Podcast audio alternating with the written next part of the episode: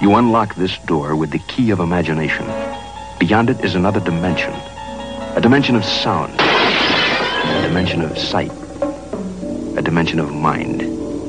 You're moving into a land of both shadow and substance, of things and ideas. You've just crossed over into the Twilight Zone.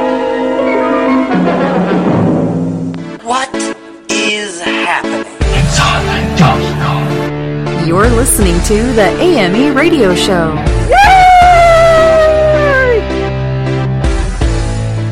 Welcome to the AME Radio Show, everybody. I'm your host, Jason Dowd. We got a great show for you guys today, so sit back, relax, and enjoy as we talk about everything art, music, and entertainment.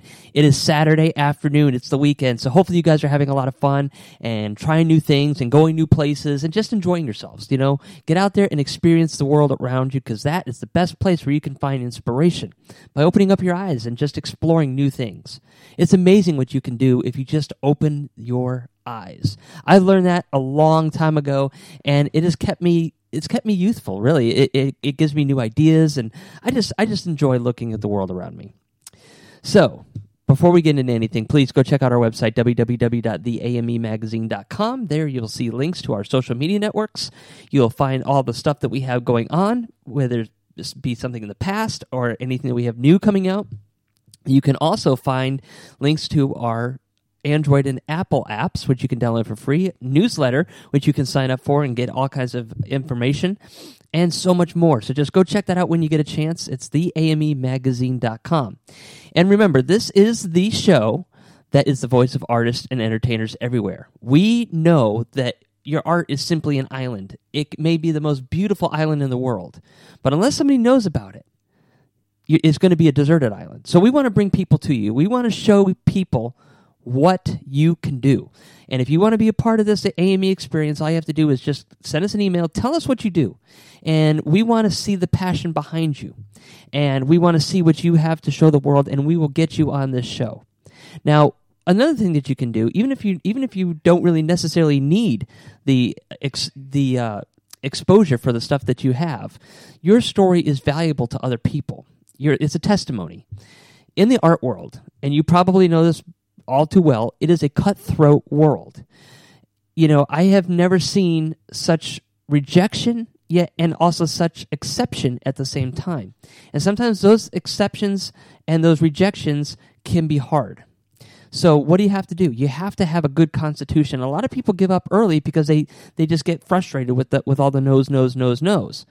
But I know, and you know, that those no's can turn into some amazing things down the line. It just wasn't ready for you right now.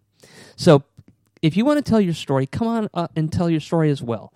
You know, you can if you can do it, anybody can do it. And if they can do it, you can do it. That's just the way I believe, and that's the philosophy here at the AME radio show. So tell your story if you don't have anything else to explore. We will definitely, definitely get you on to show your passion and inspiration. Okay, so we have a couple of great guests coming up today. I'm really excited to talk to you about uh, talk to them about what they have going on. We have first coming up Thomas Hewlett. He is the author of One Death at a Time, and he talks about his battles with alcoholism. You know, there's so many so many drug addictions and alcoholisms out there that really impact people. And it doesn't just impact the person that suffers, but it impacts the families around them. And the people that can overcome it are amazing. It takes amazing strength, concentration, and dedication. And he's going to be talking to us about how his how his writing was actually therapeutic for him while overcoming his alcoholism. So this is going to be something I, I cannot wait to talk to you about. Then we have Whitney Ann Jenkins coming on. She's a singer, songwriter, and actress. And she has a new song out about the South Florida shooting called Enough is Enough. We're all tired of these shootings. Trust me, we're all tired of it and we know that something has to has to change somehow, some way. Now that may mean gun control. It may mean non-gun control. It may mean that we arm people in the schools. I don't know, but something has to change. Now, my personal view on this, and I'll I'll say this. I don't believe gun control is the answer because gun control failed these kids here. Our government failed these kids here.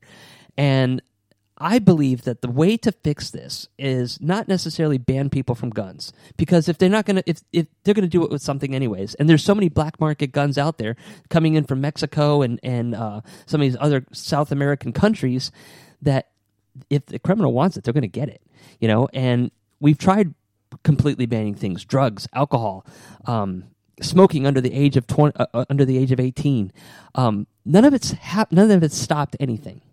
So what I believe and I truly believe this in my heart, is that the people that go out and shoot up schools or shoot up people and, and, and attack other people, they have some type of mental illness. Now, it may not be a permanent mental illness, it could just be a lapse of judgment.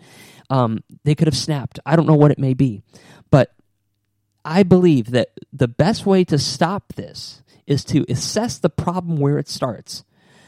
A happy, happy go lucky person that has everything going for them and doesn't seem to have any mental illnesses associated with them. They're not depressed. That I don't believe depression is a mental illness, but all of those things can lead to people shooting somebody up or shooting up buildings or places like that.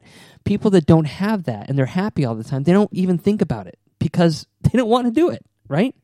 So I think that I think the idea to fix this is to is to stop the problem where it starts, and that is helping mending hearts and helping people that have mental illness realize that they are not freaks, they are not somebody that should be afraid of, but help them to live with the condition that they have. And I think that's a beautiful thing too. But regardless, this song doesn't necessarily mean gun control, doesn't necessarily mean non gun control, it doesn't mean anything. She just says enough is enough. And I think that we need to look at solutions, different solutions along the way.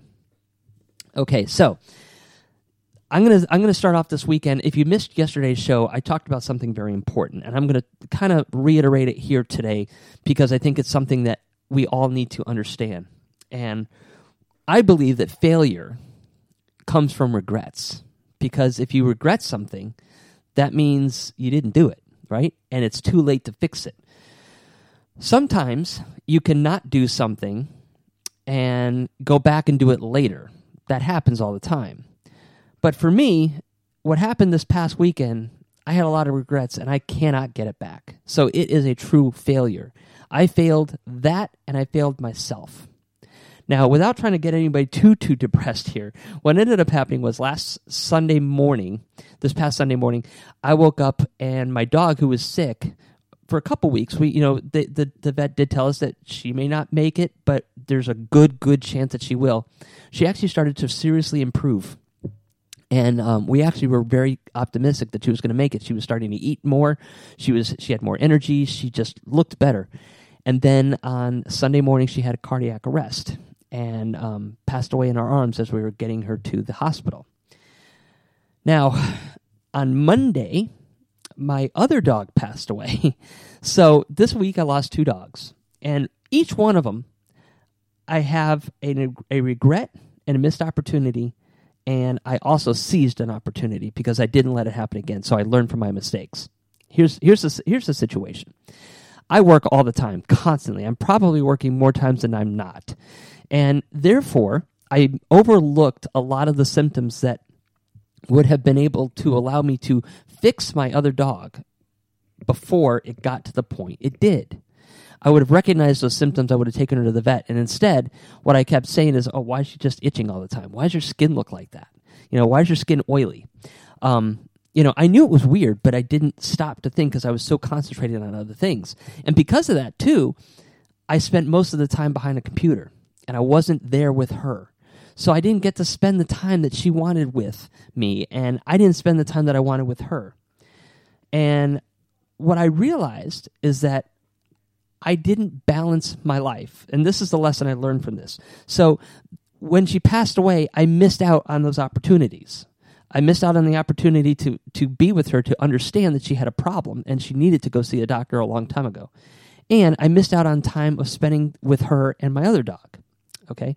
So, that's my missed opportunities. That's my regrets because I cannot get it back. It is a complete failure on myself and that and my dog. I failed her.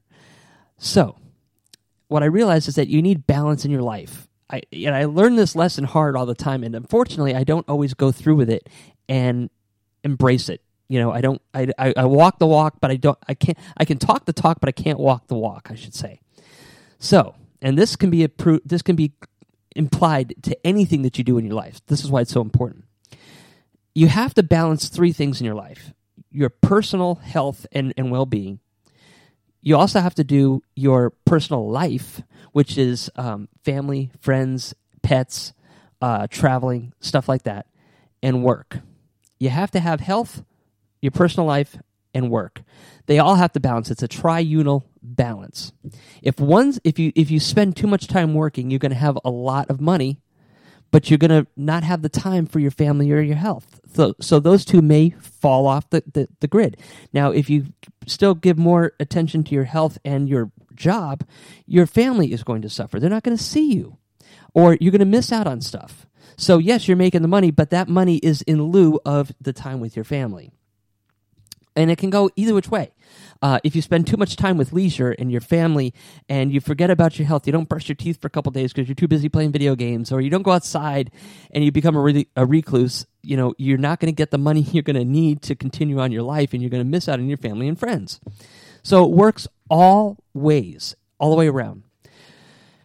Balance in life is extremely important. And if you ever watch any of my um, my uh, particular my photos or anything, you will see you will see that the message that I portray is that good and evil exist and they must co-balance because too much bad is bad. Too much good is bad because you take things for granted and you don't you don't treasure things because you haven't realized what you have until it's gone. So you have to balance good and evil in, in, in your in life. You have to. Otherwise it's not a true balanced life. So, if you look at my photos, you'll understand this. And for some reason, I just keep forgetting to walk the walk. I can talk the talk, but I don't ever walk the walk. Now, I do have a balance of good and evil in my life. I do realize that. And when th- something does become unbalanced, either too much good, I try to make sure that I realize what I can lose by thinking about it. So I balance myself out. I know that's kind of macabre, but it works but I have overlooked every other aspect of the balance in life. You have the good and evil, then you have your personal, your health, and your work. So things are going to change for me, and I'm going to start taking time for myself, my family, and everything else. And I'm going to balance my life out because it's important. You guys need to do the exact same thing, otherwise, you could end up having some serious regrets down the line. For instance, your grandmother wants you to come out and see you all the time, but you know what? You just, grandma's going to be there grandma will always be there. And, you know, I just don't have the time right now and I don't really want to go out there and just talk. But you never know. You might wake up the next day and grandma might not be there. That's why it's important to balance your life and your priorities now. And it can lead to some amazing success down the line. The only failure that you will have in your life is if you have a regret, because that regret means you cannot go back and fix it. All right, so that's my little that's my little speech for you guys. I am hope I hope you take my lesson that I'm giving here to heart. Don't let it depress you. Use it as inspiration and solve the problem while you can. Balance your life in everything that you do, and you will have a full and fulfilled life. I promise you. And I'm working on that with you, so we're going to do it together. And I'm not going to have any more regrets in my life. I am done with regrets. All right, guys. So let's go right now to a quick commercial break. When we come back, we have Thomas Hewlett on the line. I think you guys are going to really like his story and his inspiration for you as well. So don't go anywhere. We'll be right back. Do you love horror? The strange and unusual, fantasy creatures or urban legends? Do you want to step inside a dream or nightmare? If you answered yes to any of these questions, then you should check out internationally exhibiting artist Jason Dowd and his award-winning photographic collections by visiting www.imaginationartstudios.com. Get inside his mind and experience his inner weird. Your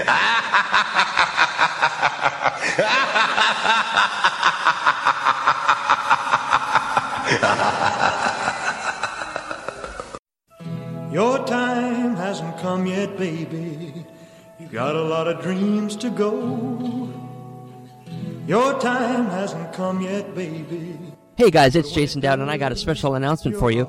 You know, it's hard to believe, but 2018 marks the 50th anniversary of Elvis Presley's Speedway. Co-star Victoria Paige Meyerink will be making personal appearances throughout the year, sharing her memories of Elvis. Visit Meyerink.com, that's M-E-Y-E-R-I-N-K.com to find out where, or to host a screening or Speedway event of your own with Victoria. She's going to be bringing candid, special behind the scenes memories of working with Elvis. Again, to find out how you can have your own personal screening or Speedway event with Victoria, just go to Meyerink.com. M E Y E R I N K.com. The little boy next door who only makes you sore is gonna someday turn your head, but right now. Hi, this is Ashley Scott, and you're listening to AME Radio.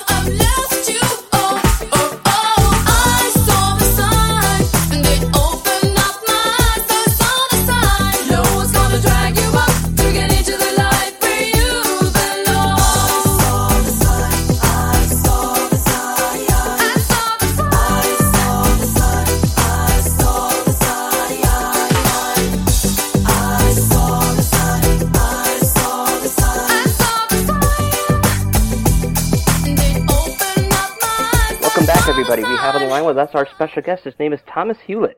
He is the author of a book coming out later this year called The 12 Stakes.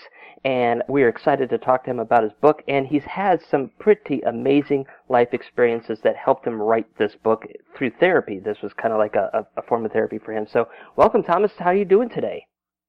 I'm good. Thank you for having me. You're welcome. So I see that you had a pretty hard life, and it, it really kind of it, it really took a, a big toll on you. And it looks like that this book probably helped you. Um, I don't know. Get maybe it did something to help you out along the way because I believe that art is therapy, no matter what type of art it is. Um, is that the case for you? Did this does this book help you? Um, you know, deal with the situation, get yourself back on track? This book, uh, uh, writing the first book and, and in fact working on this series, the whole thing, uh, it's not hyperbole to say that it saved my life. I do agree with you that art is therapy and getting the uh, getting the opportunity to work out the issues uh, that I went through with addiction recovery in the writing. Uh, the books became a safe place to examine that, examine my life, and and uh, and talk to other people about it as well, share what happened, and open up about it. So yes, it it, it definitely turned everything around. When did you realize you wanted to write a book? How long? How has this been something that's like been boiling in your in your in your in your uh, your your heart for years or like that, or did it just kind of just you wake up say I'm going to write a book and I'm going to and, I, and you went out and did it? Oh no, this was uh, this was baked into my DNA. I I came out wanting to be a writer. I knew it when I was a kid. I wanted to be a professional writer, um, and everything I went through between then and now, I knew I was the whole time. I knew I had gone off course and uh, had lost the uh, plot of my own life, and I always wanted to get back there. So that when I when I got back to when I got into recovery and they asked me, you know, what's the one thing you're going to do? I I knew right away that okay, I'm here to write a book. I'm going to do that no matter what. hmm Well, that's good that you're that you always had that focus, and you know, it. What I love about writing and movies and anything else is that you can tell stories, and you know, ex- some amazing experiences with other people, and I love telling stories. I think that's so important to not only us now, but people a long time ago. Storytelling is a, is a major Im- impact on humankind. No, I agree. I agree. Everything we do and learn is uh, is passed on through stories, and even the questions we have about how to live and how to be here. Uh, we know that people have always been asking these questions and always will, and we can kind of contribute to this ongoing story with our own uh, experience and input. So what are your what were the the books or some of the authors that inspired you to write a book yourself or what are some of the genres that you just enjoy and you like being a part of as a writer yourself? My books and uh, my reading experience and everything that came together, I, I like reading uh, a fairly mixed, eclectic version of uh, science fiction, fantasy, horror, as well as uh, mystery novels, especially the uh, the old hard-boiled uh, detective novels like Raymond Chandler, hmm Dashiell Hammett. I mix those in with uh, Anne Rice, Charlie Huston, you know, and uh, and that uh, that kind of gave birth to the mixed genre, if you will, that I that I work in now. So this particular book that you wrote, Twelve Stakes, it has a aura of vampires in it. Am, am I right? Yes, Twelve Stakes is the name of the of the entire Right. series. It's going to be uh, thirteen books when it's done. Wow. There's uh, two out now, and one uh, in April. There's a third one in April. But the the vampires are at the heart of this. The the main character is a uh, ex uh, LAPD police detective who's a vampire. He's from the he's a guy from the old LA, 1940s LA, and he's uh, kind of driving uh, this story as he digs deeper and deeper into the central mysteries. Mm. So how did he become a vampire? He was investigating the uh, Black Dahlia, the famous Black Dahlia murders in Los Angeles, and he uh, he made a uh, rather hasty decision one night to pursue a suspect on his own without waiting for backup, and it turned out uh, he walked right into his own death. And uh, when he woke up, he was changed. Wow. So what is so inspiring about vampires that you wanted to write a 13 novel, 13 series novel about vampires? Because I mean, I love vampires. I love, I love the old movies. I love the the the Mhm. the, the stories about them. Uh, what was it for you? I saw something in the vampire mythos that really resonated with me as an addict, as an alcoholic. They're driven by this uh, this need to drink blood. This uh, kind of they're driven by the demons inside of them, and I saw a lot of um, uh, parallels with what I was going through at the time, and uh, working with the other addicts I knew. This whole uh, idea of a lot of addicts see themselves as monsters, Hmm. and I wanted to take that and take a character like that and find redemption for him. How do we turn that that uh, monster into a hero? How do we work with those inner demons to to do some good in the world? And that's the, what's facing the characters, and in a larger sense, that's what's facing all of us as well, especially those of us who struggle with these issues. You know, how do we see ourselves as not cursed, but maybe gifted with an opportunity to change our lives and the lives of other people. You know, that's a very powerful uh, similarities that you that you just put out, pointed out there. You know, a lot of people believe that sometimes vampires do exist. Uh, You know, maybe not the kinds that go out and turn into bats or can't see their reflection in the mirror, but yet they go out there and they drink blood and, they, you know they they go after people. They they they horrify people. But what if vampires are real, but they're real in a different sense, like you said, with an addiction? You know, you, that that's a, a very powerful uh, point that could that could be made for something like that. It's not it's not the the the horror vampire that we're used to, but it's still a nightmare for the person that's living it. Yes, it is. I mean, the uh, what the characters go through and discovering this this uh, this monstrous state inside of them and having no control over it, and having to learn and to find a, a way to live with it and to do something with it. It's a horrible uh, thing for them to go through, and I wanted to treat that on a more uh, realistic level. Like, what would it really be like day to day? What would you think of yourself if you had to go through this? And what would you what would you have to struggle through to come to a place of peace with it? And I think um, that journey for me is it's kind of a different way of looking at the horror genre. Horror traditionally has been we make these monsters in order to reflect something monstrous in humanity, and ultimately we kill the monsters in order to restore the status quo. I wanted to go the other way. Well, what if the monster is saving the monster is saving something in us as well? Why is it always about why is it always about killing the monster? What about from their point of view? What if they could what if they want to help? Uh, uh, what if they want to be more than they are? You know, what if they want to restore their humanity in some way? And that's the place I'm, I'm writing towards, and I think this is why I'm just fascinated with this character and this uh, this theme. So tell everybody a, a little brief synopsis about the book Twelve Stakes, and uh, give you know kind of give them a, an idea of what it's about without giving away anything, of course, because you don't want to do that. You want them to go check it out themselves. But how are you going to uh, once you say that? How how are you trying to prolong this into a longer series? What are some of the things that you decided to do to um, bring bring out the story longer?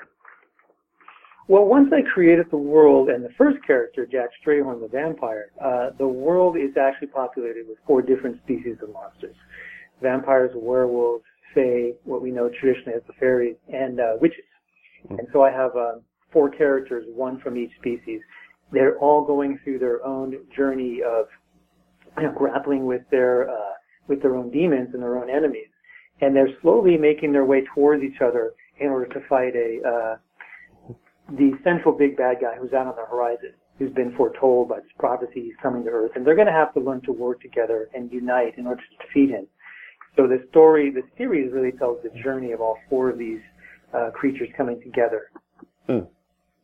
So, what are some? Why did you decide to have those particular creatures as a uh, topic in here? Because there's so many other ones that you could that you could also use.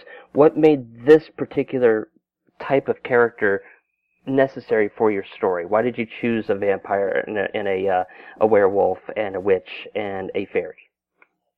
Well, what I what I saw in the vampires and their relation to the addict was very that was a very natural, organic first step, and from there I saw parallels as well with the werewolf stories.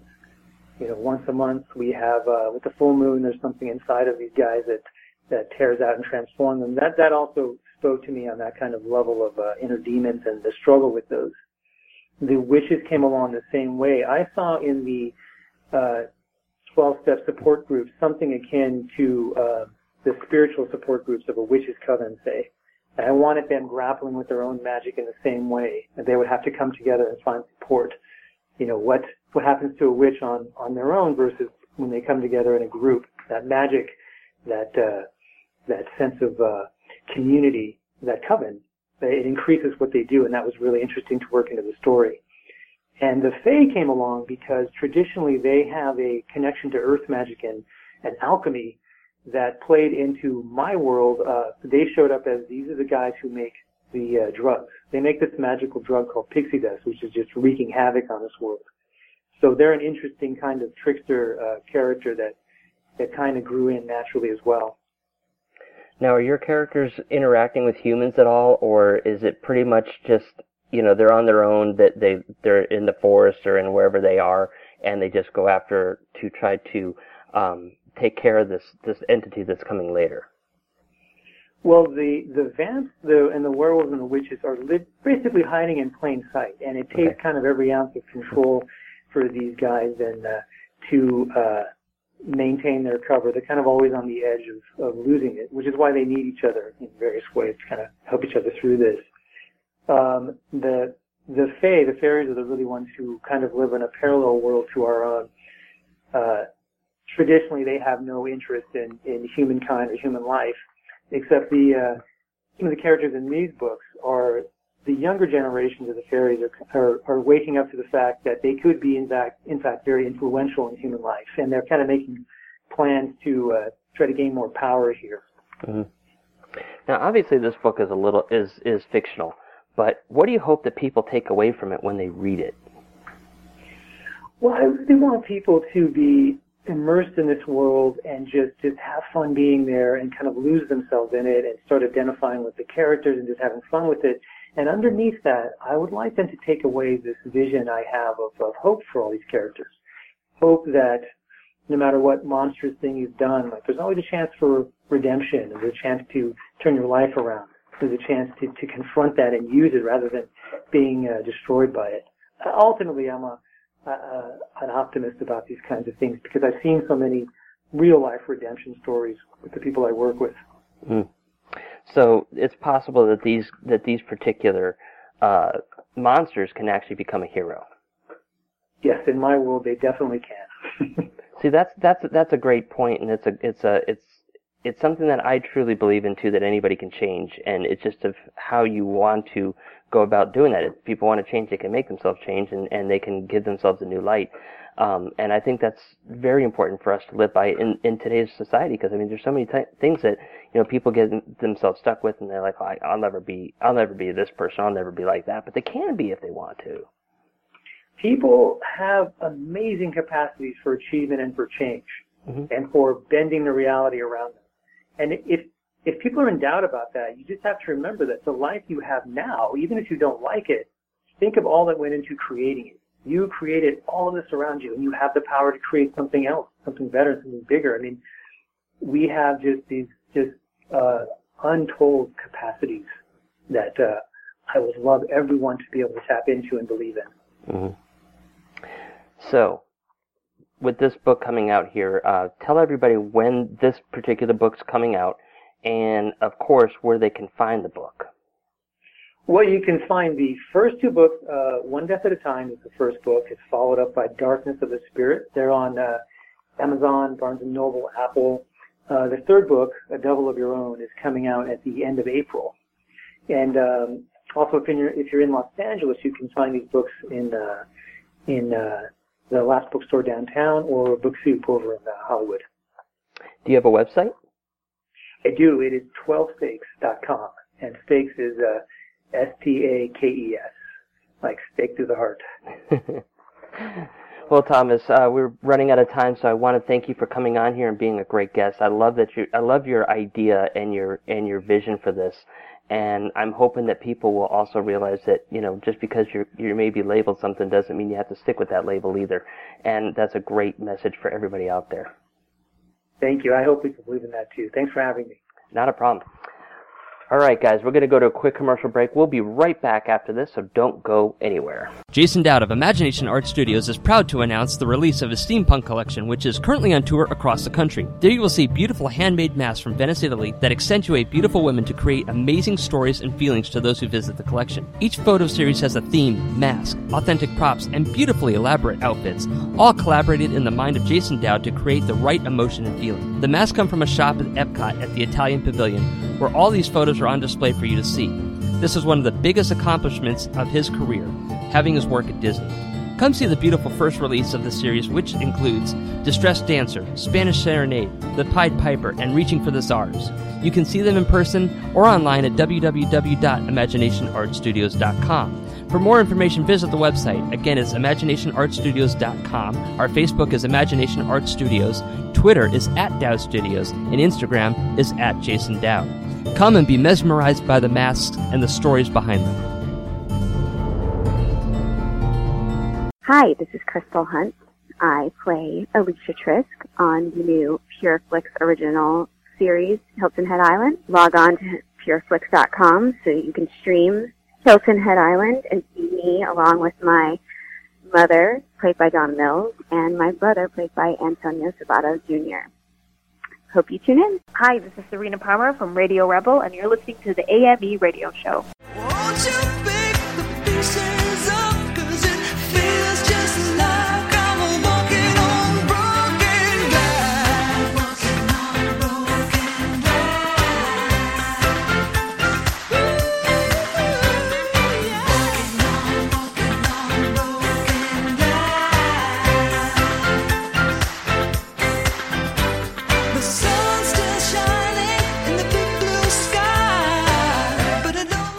Welcome back, everybody. We have on the line with us our special guest. Her name is Whitney Ann Jenkins. She's an actress, a singer-songwriter, and she is a um, a voiceover actress. And she is going to be talking to us about some new things that she has coming out, plus plus what she loves the most about the arts that she's in. But she just released a brand new song called "Enough Is Enough," which is basically referencing the Parkland shooting, but I'm sure it can be used for other instances as well. But this is the main focus of it. So, welcome to the show. How are you doing today, Whitney? I'm great. Thank you so much for having me. Oh, you're welcome. So, before we get into anything that you're doing, let's kind of tell everybody how you got to what you do. Um, how did you get into the arts? How did you get into music and acting, and, and what made it so appealing for you? Okay. Um, I started at a really uh, early age. I started dance class when I was three years old, and uh, my mom likes to tell the story. Um, I was terrified to get on stage for my uh, first dance recital, but during the rehearsal, something happened with the music and it broke. And so we had to do the performance for a second time. And I was begging my mom to go on stage. Um, so uh, I sort of got the bug right away. Uh, I started taking piano lessons when I was five.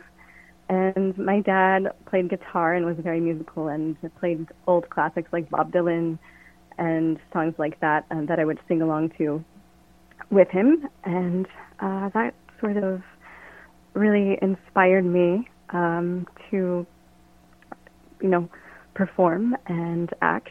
And I was like a really inquisitive, existentially, um, when I was a child. I was playing in my backyard, trying to, you know, understand my purpose of life and what it was about. And I would watch movies and act them out, and I would become almost obsessed with movies that had pain in them because I was trying to understand the truth of that and really understand, you know, where they were coming from and why when Mhm. I was around 10. So it affected me at an early age. Wow. So you're almost like one of those body jumpers. You you enjoyed you know completely Im- immersing yourself in a character and seeing what it would be like to be them. Yeah, yeah, exactly. What was that on? Was that on like Quantum Leap? I think it was where they did that. Yeah, I think it was Quantum Leap. I think so. Yeah, my mom used to watch that, so I, I would see that every now and then. So what was what what really came first for for you with your big break? Was it acting or was it music or was it both? Okay, um, so I was actually a really shy child, um, and I was so shy that whenever a substitute teacher would come into the classroom, um, they would like ask me a question, and my classmates would answer for me and be like, "Oh, she doesn't talk." um, I was that quiet. So it was a big surprise to everyone when when I was in sixth grade, and I decided to sing a song for the talent show, and everyone was in complete shock. Um, not only because they didn't know that I could talk, but um, that I was actually decent at it. and so then I started getting involved in theater, and I performed in theater pretty nonstop from the time I was 13 until basically now. Um, theater was a really big passion of mine. I started out in musicals, and then I found my way into, you know, straight plays and went to college for acting in Chicago, where I got my acting degree and eventually ended up in Los Angeles. That's cool. You know, you were so much similar to me when I was growing up. I I, I never spoke either. I was very shy myself, and uh, we had our 20 year reunion last year, and we did this thing where we took a video and we wanted to show people like what we're doing, what we're what we've been up to, where where we where we've been, and all this other kind of stuff. And I did the first one for my class, and you know, I got most of the comments on there were positive, and and the funniest ones were, "I've never heard you say that many words in one sentence before." exactly. And I'm sure uh, you got, oh, stop talking so much. I'm sure people told you that too, which Oh, became yeah. annoying.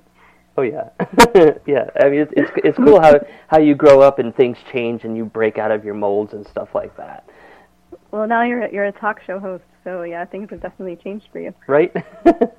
Who'd have guessed? But um, so you know, what's what's um, what what do you like the most about theater? Because theater's quite different from you know your your typical your typical uh, movies and television, and I think it's because it's live, so there's really like not Yeah. a chance to to mess up as much. So what what do you love the most about it? What makes you so passionate about theater?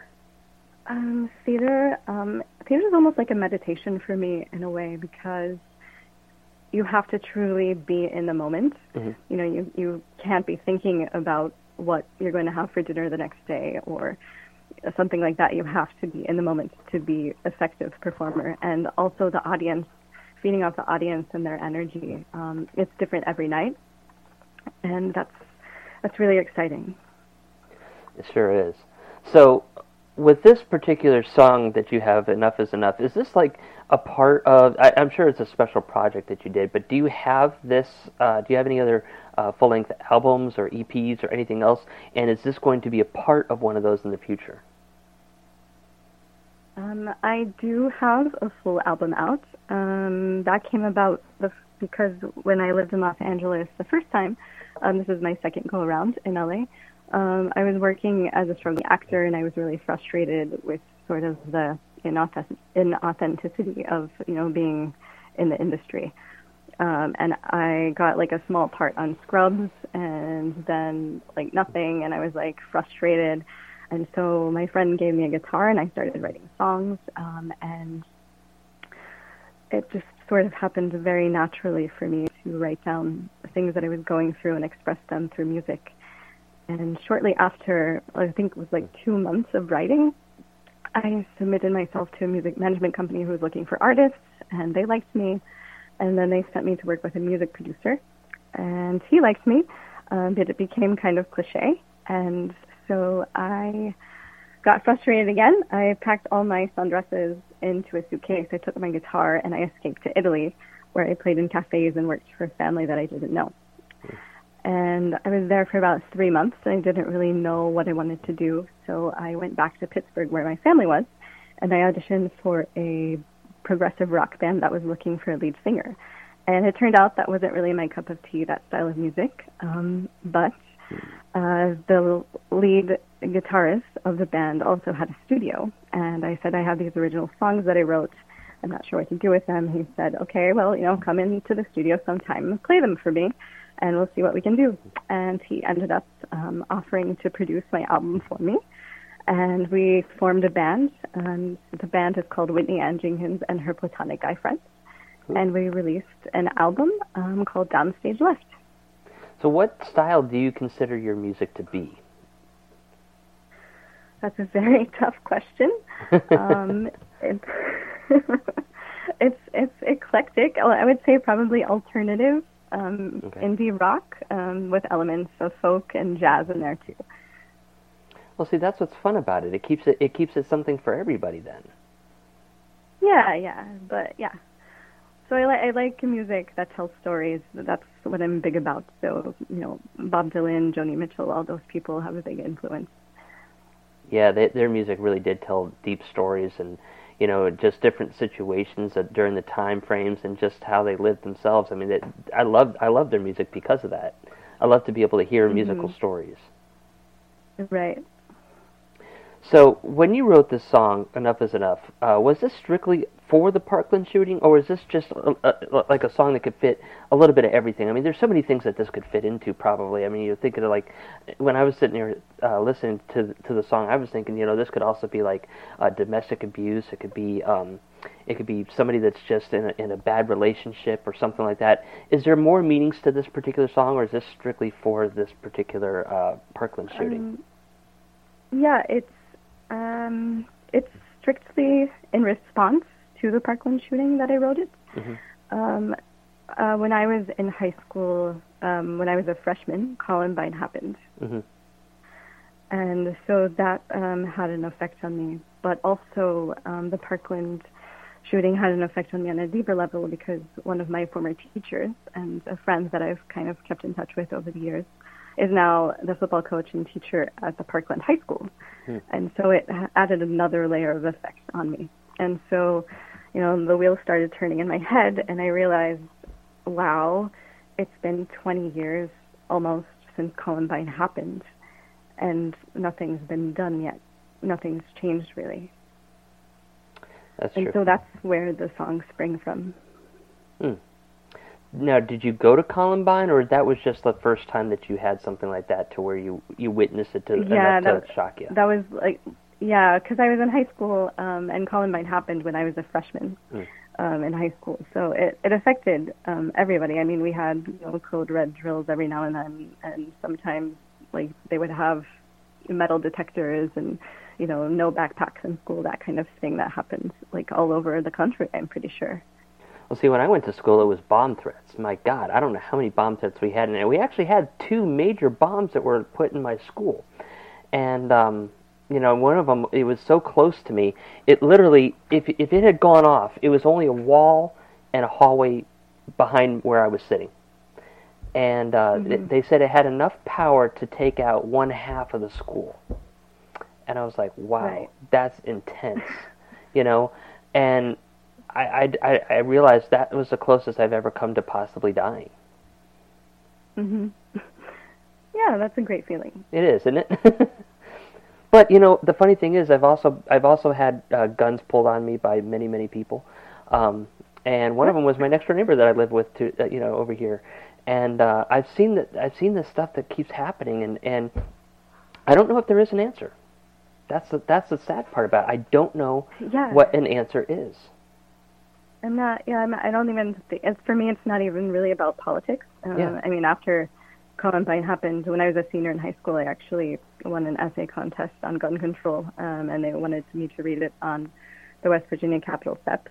Oh, that's and, cool. and it was an interesting kind of place because I lived in a small town, and um, for me to have these, you know, opinions of like gun control was not really looked upon well um, because you know we lived in an area where they did they gave kids school off a whole week for like deer hunting season, so Mhm. people don't want their rights taken away.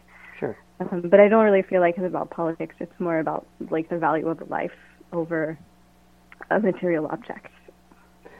you know what I really think needs to happen, and I think this is probably the only thing that is really ever going to change because the people that actually pulled guns on me and they arrested the people, the guns were, were bought in the black market, and they came over here from from Mhm. ports around uh, around other places. They weren't even bought legally.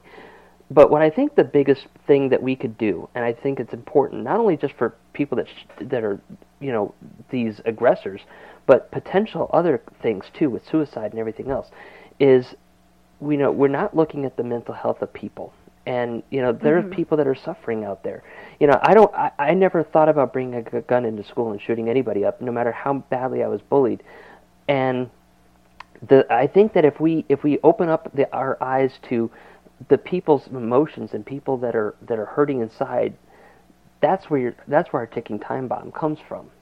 You know i mean Right. like you know i know you would never think about shooting up a, a, a school or anything like that or or even hurting anybody you know. So i think that you know you can't be right in the head to do something like that. And i think that's where we really should look at you know focusing on because I think that is really the root of all, of, of the cause of things. These people are, are angry. These people are hurting, and they're willing to hurt somebody. And it doesn't really matter what they do to do it to use it use it with. I mean, granted, a gun can do more damage probably in a short amount of time than a knife could, but that doesn't mean they couldn't bring in a knife and stab a bunch of people. You know, that's why I'm thinking that the best way that we can Sure, attack yeah. this is is mental health.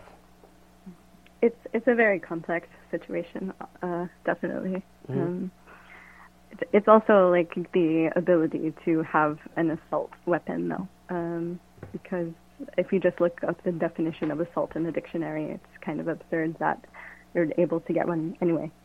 Right. It is crazy how, how all, this, all this stuff happens, and what really shocked me, and I don't know, I I don't know how long it's been out, but it it just hit me today. But the kid that actually did this, which was really scary, he was he was informed, but the FBI was informed of him, and then on top of it, mm-hmm. the police came to his house over 39 times for violent situations, and I can't believe he was even able to buy a gun legally. I mean, what Yeah, if, what yeah, what do we have to do? It's very puzzling, very very puzzling. Um, and then people have gun shows also, where, where and people trade, and Mm-hmm. uh, yeah, I don't think it's it's not kept track of. Um, we got to do something. Yeah, I, I, I do believe that. I mean, I don't know if I don't know if completely wiping out the guns is, is the is the answer. I don't believe that, and I do believe that for other reasons too. And it's not political reasons. It's actually from the the standpoint of why the Second Amendment was written. But I do believe that there are some things that we just don't need as a as a human species to go out there and, Mhm. and, and have access to. But um, you know, I don't I don't know what that answer is. I mean, it doesn't seem like there's a there's a compromise. It's either all or nothing along the way. So I don't know. I, I, I don't Yeah. believe I don't believe we need to do all, and I don't believe we need to do nothing either. yeah, I agree. Yeah, I don't. It's not about taking people's rights away. It's just about having more control. hmm Well, um, this is something I you know it, it, unfortunately it's it. I hopefully hopefully this will be the last one. I really do. I I hope this was the last one. I hope it wakes people up a little bit, and I'm glad that you that you wrote a song for this, and I'm hoping that it'll it'll help people not only recognize this but also maybe feel comfort. Uh, you know, sometimes music can do that to people, especially if they're hurting at a certain yeah. point in time. Definitely, like music has a, an an ability to like convey emotion It does. uh, that you might not be able to, you know, speak verbally. So that's what I love about music. It, it, it, it, there's so many things it can do for a soul, a heart. It can it can transport you to a good time. It can transport you to sad times, depending on what song it is, and um, and the memories that you may have with it. But it, it's an amazing tool, and I think that when I get tired or, I get sad or I get ha- or, or when I feel an emotion, I definitely turn to music.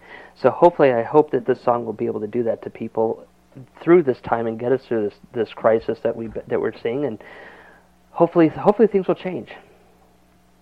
yeah, or at least keep the topic alive so that it doesn't fade away like um, so many of the past shootings have. Yeah. Because another news story will come along and you know take place. And 20 years since Columbine, that's just unbelievable. I remember it like it was yesterday, and I can't believe it's been 20 years already. Right. I know. I was in shock too, and kind of dates me, but Because it doesn't seem that long, does it? It doesn't. It doesn't. Amazing. Well, Whitney, thank you for coming on here and being a great guest. I want to get your song on here so everybody could hear it. And how can people find you, and how can people buy the song or buy the other songs that you have through your uh, through your albums? Sure. Uh, yeah. Uh, my songs are available on Spotify, also on iTunes. Uh, my album is under excuse me, uh, Whitney Ann Jenkins and her platonic guy friend, and my single "Enough in the, Enough is Enough" um, is available um, on iTunes, Spotify, uh, and I have a music video for it also that has the lyrics.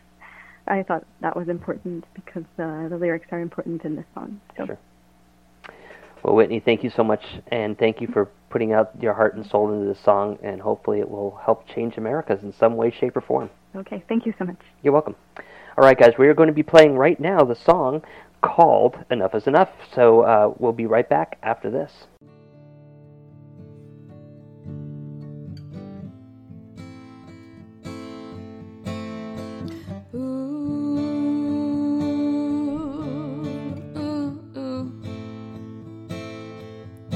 It was the spring of 1999. We heard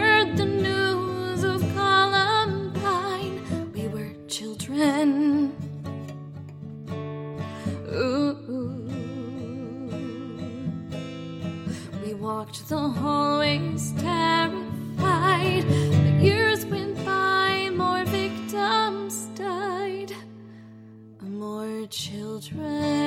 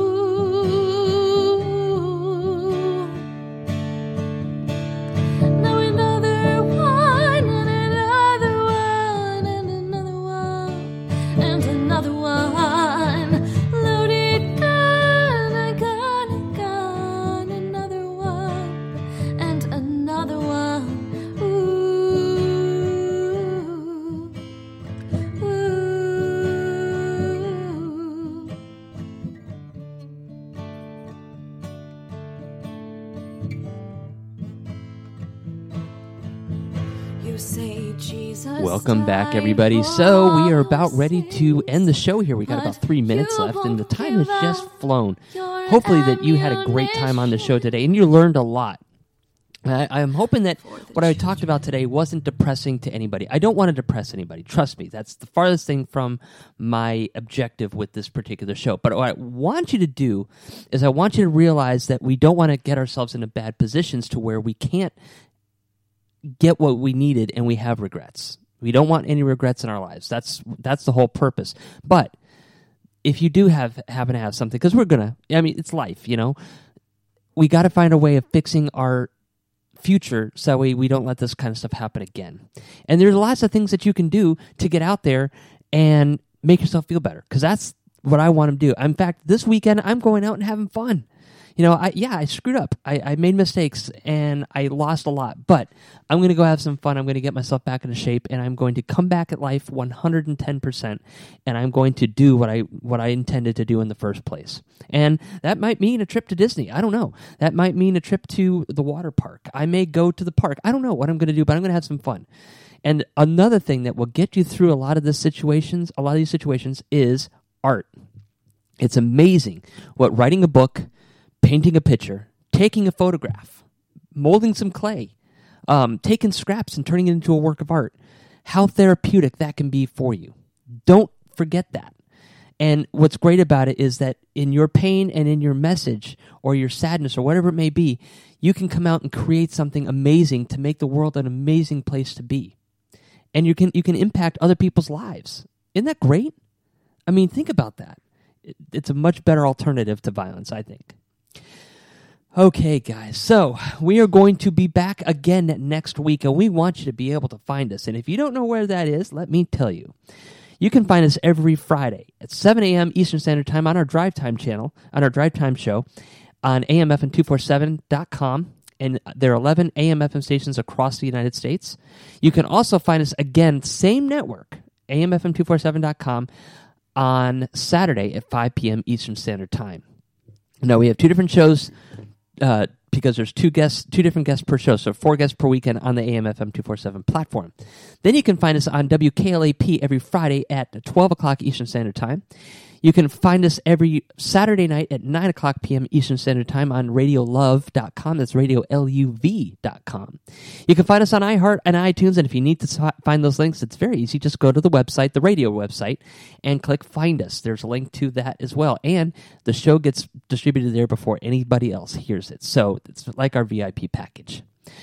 Okay, guys, until next time, have a great weekend. Have a safe weekend. Make something amazing. Come back, tell me what you got. We got more guests for you next week. K- keep those creative juices flowing. Good night, everybody. That's the end? We're done. Calm down, people. Calm down.